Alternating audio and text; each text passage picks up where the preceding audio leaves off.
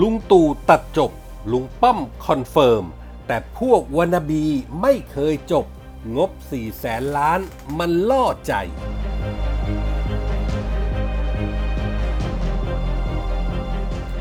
ชวนเดือด สั่งสอบข้าราชการรัฐสภากราวรูด โทษฐานปล่อยนายทหารเข้านั่งเก้าอี้ประธานรัฐสภาทำท่าไม่เหมาะสม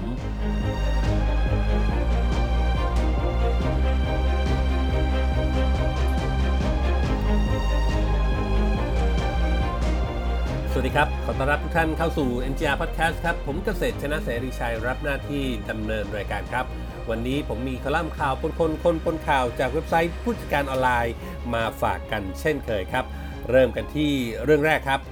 พักพลังประชารัฐกลับมาเป็นข่าวอีกครั้ง โดยมีข่าวปล่อยออกมาตามสื่อว่ามีความเคลื่อนไหวจากกลุ่มสามมิตร ที่มีสุริยะจึงรุ่งเรืองกิจ รัฐมนตรีว่าการกระทรวงอุตสาหกรรมเป็นหัวหน้า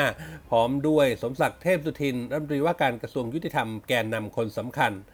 รวมด้วยช่วยกันกับกลุ่มของร้อยเอกธรรมนัฐพมเผ่ารัฐมนตรีช่วยว่าการกระทรวงเกษตรและสหกรณ์จากที่เคยสนับสนุนกับลำไม่สนับสนุนกลุ่มของสมคิดจาตุศรีพิทักษ์รองนายกรัฐมนตรีแล้ว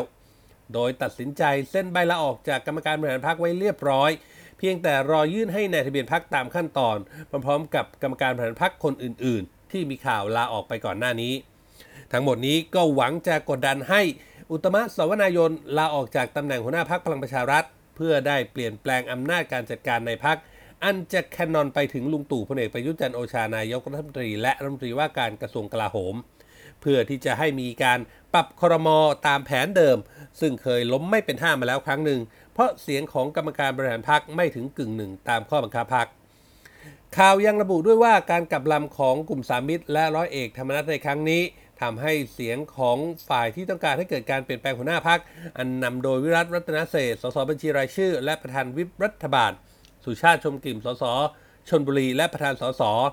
นัทพลทิพย์สุวรรณรัฐมนตรีว่าการกระทรวงศึกษาธิการ ทั้งหมดนี้รวมแล้วเกิน 18 เสียง หรือเกินกึ่งหนึ่งแล้ว ซึ่งตามข้อบังคับพัก หากกรรมการบริหารพักลาออกเกินกึ่งหนึ่ง ทำให้กรรมการบริหารพักชุดปัจจุบันต้องสิ้นสุดลง และต้องมีการเลือกตั้งใหม่ ข่าวว่าจะมีการยื่นต่อกกตเพื่อจัดประชุมใหญ่เลือกคณะกรรมการพักชุดใหม่ หลังจากได้รับสัญญาณและสถานการณ์ไวรัสคลี่คลาย อย่างไรก็ตามครับอีกทางหนึ่งตามข้อบังคับพักหากหัวหน้าพักลาออกเพียงคนเดียวจะทำให้กรรมการบริหารพักชุดดังกล่าว พ้นจากตำแหน่งโดยอัตโนมัติ ขณะที่เรื่องของการปรับคณะรัฐมนตรีนั้น เป็นอำนาจของนายกที่จะมีการตัดสินใจ นั่น เป็นเพียงข่าวที่เผยแพร่ออกมาครับ ปรากฏว่าสมาชิกพลังประชารัฐทั้งหลายก็รู้สึกทะแม่งทะแม่งชอบกลเพราะกลุ่มสามมิตรนั้น รู้ดีกันว่าเหนียวแน่นมั่นคงกับสมคิดแค่ไหน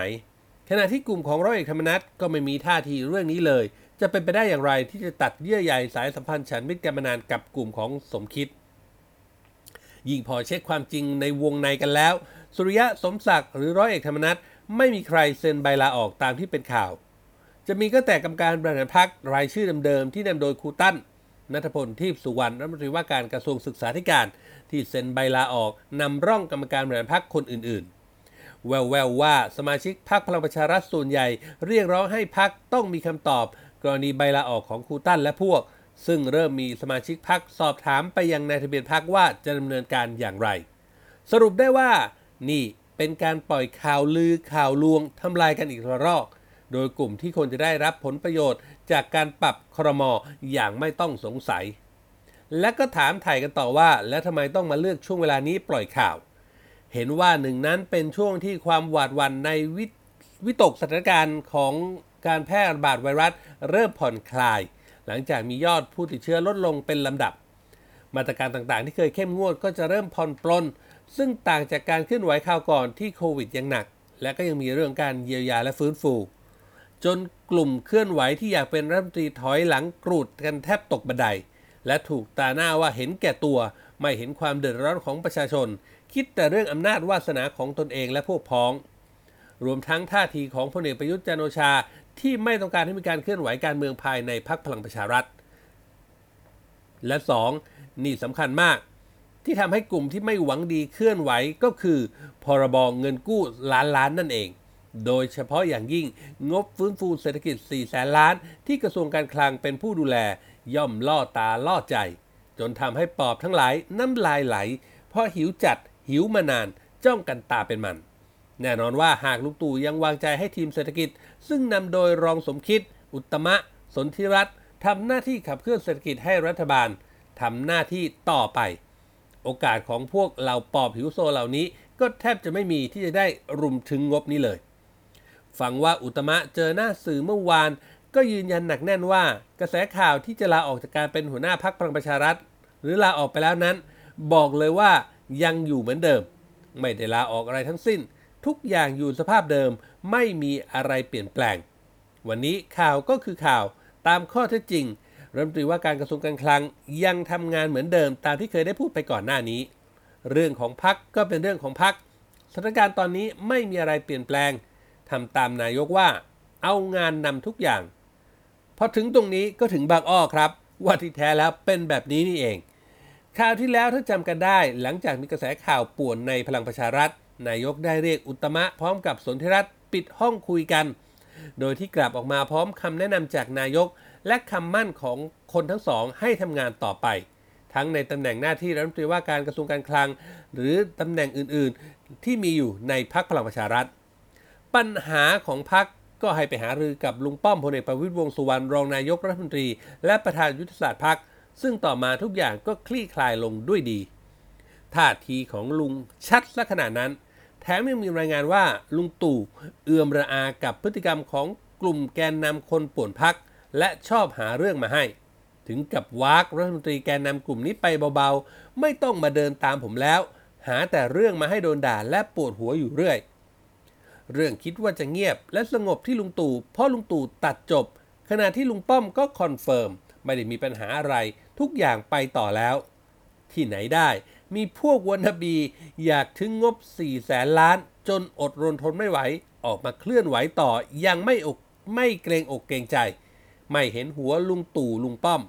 เรียกว่ามีความต้องการแบบไม่สิ้นสุด ไม่เข็ด ไม่จำไม่จบ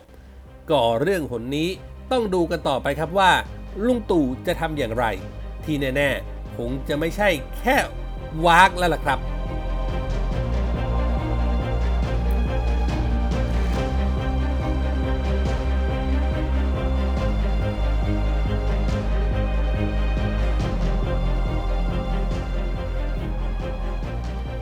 ชวนเดือดจัด สั่งสอบข้าราชการรัฐสภากาวรูด ที่ปล่อยให้นายทหารเข้าไปนั่งเก้าอี้ประธานรัฐสภาทำท่าทางไม่สุภาพถ่ายรูปลงโซเชียล เหมือนหมิ่นสภานิติบัญญัติ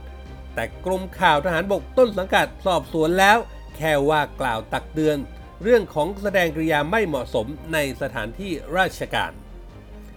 เหตุเกิดที่รัฐสภาสัปปายะสภาสถานครับ เมื่อมีนายทหารคนหนึ่งไปนั่งเก้าอี้ประธานรัฐสภาในห้องประชุมสุริยัน ที่ยังไม่ได้เปิดใช้อย่างเป็นทางการ ด้วย action ที่ดูแล้วไม่เหมาะสม แถมถ่ายรูปเอามาโพสต์ลงโซเชียลจนเป็นกระแสดราม่า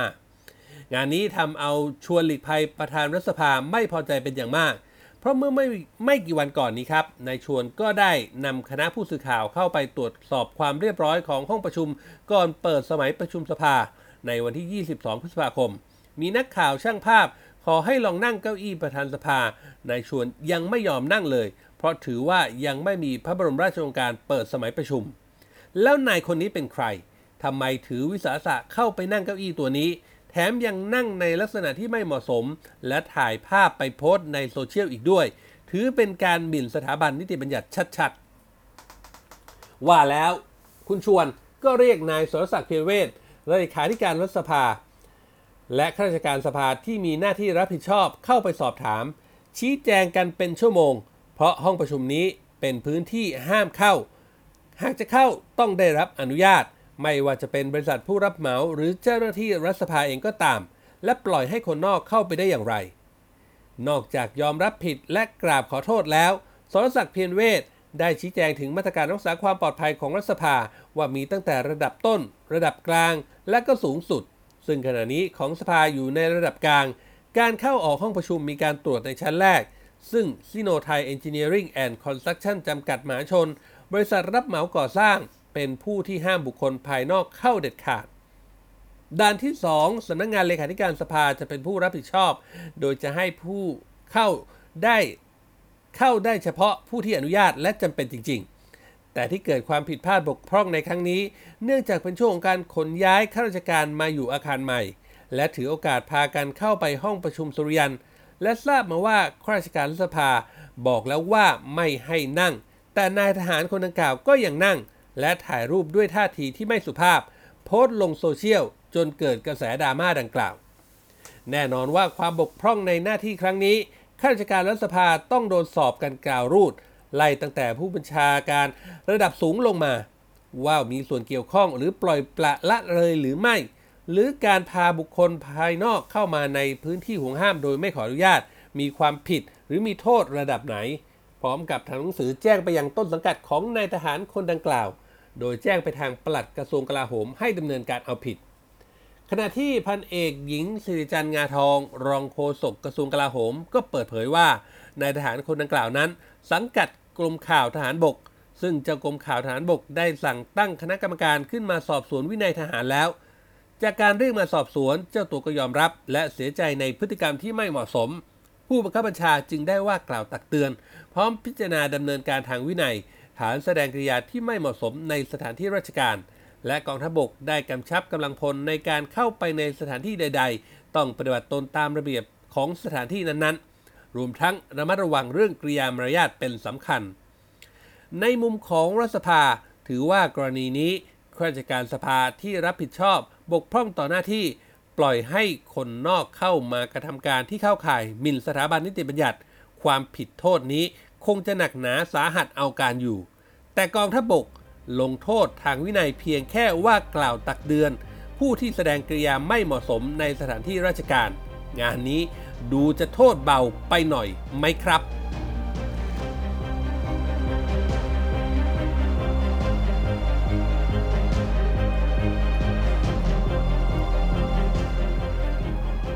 นี่คือเรื่องราวที่ผมนำมาฝากกันในวันนี้ครับ กับคอลัมน์ข่าวปนคนคนปนข่าวจากเว็บไซต์ผู้จัดการออนไลน์ครับ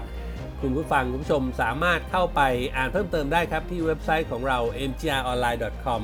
นอกเหนือจากข่าวสารสถานการณ์ที่อัปเดตให้อ่านกันตลอด 24 ชั่วโมงแล้ว ยังมีคลิปข่าวที่น่าสนใจให้เลือกรับชมอีกหลายร้อยหลายพันคลิปทุกหมวดข่าวครับ และที่สำคัญถ้าหากชมแล้ว รับฟังแล้วหรือดูแล้ว มีข้อแนะนำติชมประการใด สามารถทิ้งคอมเมนต์ไว้ได้ ทั้งในท้ายข่าว หรือโดยตรงที่แอปพอดบินของเราตรงนี้ได้เลยนะครับ ทุกคอมเมนต์ทุกความเห็นจะเป็นกำลังเป็นแรงใจให้พวกเรานำไปปรับปรุงพัฒนาผลงาน ให้ออกมาเป็นที่ถูกต้องตรงใจคุณผู้ฟังมากที่สุดครับ วันนี้หมดเวลาแล้วครับ ขอบพระคุณทุกท่านที่ติดตาม ผมเกษตรชนะเสรีชัยลาไปก่อน พบกันใหม่โอกาสหน้า สวัสดีครับ